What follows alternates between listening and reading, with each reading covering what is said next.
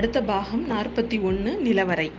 நம்ம இருண்ட சுரங்க சுரங்கப்பாதையில் கீழ்நோக்கி போகிற படி வழியாக நம்ம வந்தியத்தேவன் இறங்குற வரைக்கும் பார்த்தோம். அந்த வழியாக அவன் இறங்கி கொஞ்சம் கொஞ்சமாக காலை ஊனி ஊனி போகிறாங்க படி கொஞ்சம் தூரம் வருது சமதளம் வருது திரும்ப படி வருது சமதளம் வருது அப்படியே நடந்து வர்றான். அது சுற்றி படி கீழே இறங்குது கொஞ்சம் தூரம் போய் பார்த்தீங்கன்னா மேலே ஏறுது. ஆனாலும் கையை அவன் எவ்வளோ எட்டி விரித்து வச்சு பார்த்தாலும் அவனுக்கு சுவர் தென்படவே இல்லை.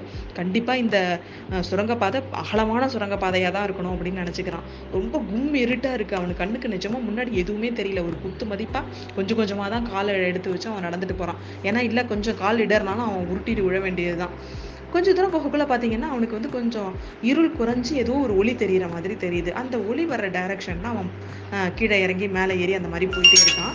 அந்த மாதிரி போகக்குள்ளே பார்த்தீங்கன்னா அது அந்த ஒளி வந்த இடம் வந்து ஒரு மேலே ஒரு சின்ன ஒரு கு- குகை மாதிரி இருக்குது அந்த அதுக்குள்ளே போனால் ஒரு விசாலமான மண்டபம்.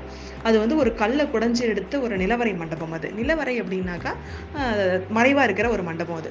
அதுக்கு அது வந்து ஆக்சுவலாக உள்ள நம்ம பழுவேட்டரையர்களோட ட்ரெஷரி பழுவேட்டரையர்னு சொல்லக்கூடாது. சோழ சாம்ராஜ்யத்தோட ட்ரெஷரி அதாவது அங்கே தான் எல்லா கஜானாவே இருந்தது. அரசோட கஜானாவே அங்கே தான் இருந்தது.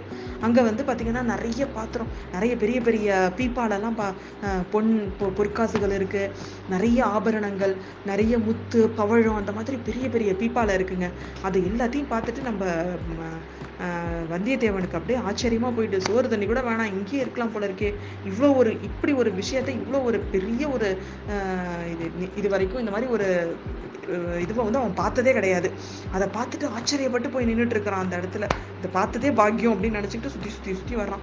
ஆனால் அதெல்லாம் கொஞ்சம் தாங்க கொஞ்ச நேரத்துக்கு அப்புறம் பார்த்தீங்கன்னா அவனுக்கு பயம் வந்துடுது ஐயோ எந்த பக்கம் சுற்றினாலும் ஒரே இடத்துக்கு இப்படி வந்துக்கிட்டே இருக்கான். அவனுக்கு பாதை ஏறி வந்த பாதையை அவன் விட்டுட்டான். எப்படி போகிறதுன்னு அவனுக்கு இப்போ தெரியல. சுற்றி சுற்றி வந்துட்டு இருக்கிறான் அவன். ஏ- ஒவ்வொரு இடமா வச்சு பார்க்குறான் வெளில இறங்குற அவன் படியை வந்து அவனால் கண்டுபிடிக்கவே முடியல. இந்த மாதிரி அவன் நடந்துக்கிட்டே இருக்கும் பொழுதே பார்த்தீங்கன்னா அவனுக்கு வந்து ஒரு ஒரு இடத்துல வந்து அவன் மேலே இருக்கிறதுனால கீழே வந்து ஒளி வெளிச்சம் வந்து வர்றது தெரியுது. ரெண்டு டைரக்ஷன்லேருந்து ரெண்டு தீவிரத்தி வருதுங்க. அவன் மேலே இருக்கிறான். மேலே இவன் இருக்கிறது வந்து கீழே இருக்கிறவங்களுக்கு கண்டிப்பாக தெரியாது. அவங்க ரெண்டு டைரக்ஷன்லேருந்து ரெண்டு ரெண்டு பேர் வராங்க. முன்னாடி ஒரு இடது டைரக்ஷன்லேருந்து ரெண்டு பேர் இந்த இன்னொரு ஒரு ஆப்போசிட் டைரக்ஷன் நம்ம வந்து ஒரு பெரிய மேடை இருக்கிற மாதிரி மேடையில் நம்ம வியூவர்ஸ் மாதிரி இருந்தால் எப்படி இருக்கும்? அந்த மாதிரி அவனுக்கு தெரியுதுங்க அந்த காட்சி.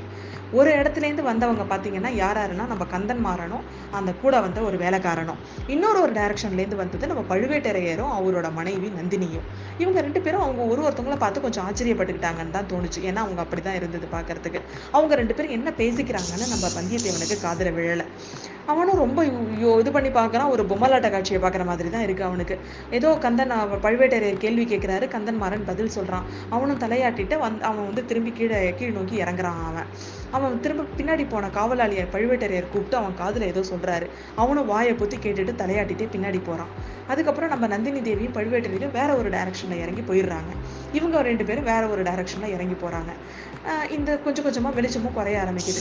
கண்டிப்பாக கந்தன்மாறன் வந்து போகிறது வந்து அவன் மதுராந்தக தேவரை விட்டுட்டு போகிறதுக்கு தான் வந்திருக்கணும். அவன் கண்டிப்பாக கோட்டைக்கு வெளியில் தான் போகணும். அதனால் கந்தன்மாறனை ஃபாலோ பண்ணோன்னா நம்ம எப்படியும் கீழே போயிடலாம் அப்படின்னு முடிவு பண்ணிக்கிட்டு அவன் வந்து கொஞ்சம் கந்தன்மாரனை கந்தன்மாறனை ஃபாலோ பண்ணி அவன் கொஞ்சம் அவன் கீழே இறங்கி தான் தெரியாத அளவுக்கு அவங்க போனதுக்கப்புறம் வெளிச்சம் தெரியிற ஒரு டிஸ்டன்ஸில் அவன் வந்து கந்தன்மாறனை ஃபாலோ பண்ணிக்கிட்டே போகிறான் சே கந்தன்மாரன் வந்து அவனுக்கு தெரியாமல் கூட நம்மளுக்கு எவ்வளோ ஹெல்ப் பண்ணுறான் அப்படின்னு அவன் மனசுக்குள்ளே நினச்சிக்கிட்டு இதுக்கு என்னதான் கைமாறு செய்ய போகிறோமோ தெரியல அப்படின்னு நினச்சிக்கிட்டே இறங்கி போகிறான் கொஞ்சம் நேரத்திலேயே அவனுக்கு கைமாறு பண்ண வேண்டிய நிலமை வரும்னு அவனுக்கு தெரியல.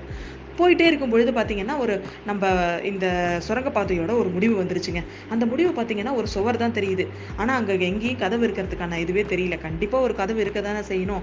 நம்ம கூட வந்த அந்த வீரன் போய் ஒரு இடத்துல வச்சு எதையோ திருகுறான் செவுத்துல. திருக திருக செவுரு பிளக்குது. நம்ம கந்தன்மாரன் முதல்ல வெளியில் போகிறதுக்கு ஒரு காலை வெளில வைக்கிறான். பின்னாடி ஒரு காலை வச்சுட்டு இருக்கிறான். அவன் உள்ள வெளியில் போக போகிறான் அந்த சமயத்தில் இந்த கூட வந்த அந்த வே- அந்த வேலைக்காரன் இருக்கான் இல்லையா? அவன் என்ன பண்ணுறான் தான் உடைய உடையிலேருந்து ஒரு கத்தி எடுத்து அவன் பின்னாடி முதுகில் வேகமாக குத்திடுறாங்க. ஐயோ இவன் என்ன முதுகில் குத்திட்டானே? இவனுக்கு நண்பனை குத்தின உடனே இவனால் தாங்க முடியல. வேகமா போய் அந்த அவன் மேல ஒரே பாய்ச்சலா பாயிறான். அந்த சத்தத்தை கேட்டு காவலாளி திரும்புறான். தீவர்த்தியோட ஒளியில வந்தியத்தேவனோட முகம் நல்லா தெரியுதுங்க. இதோட இந்த எபிசோட்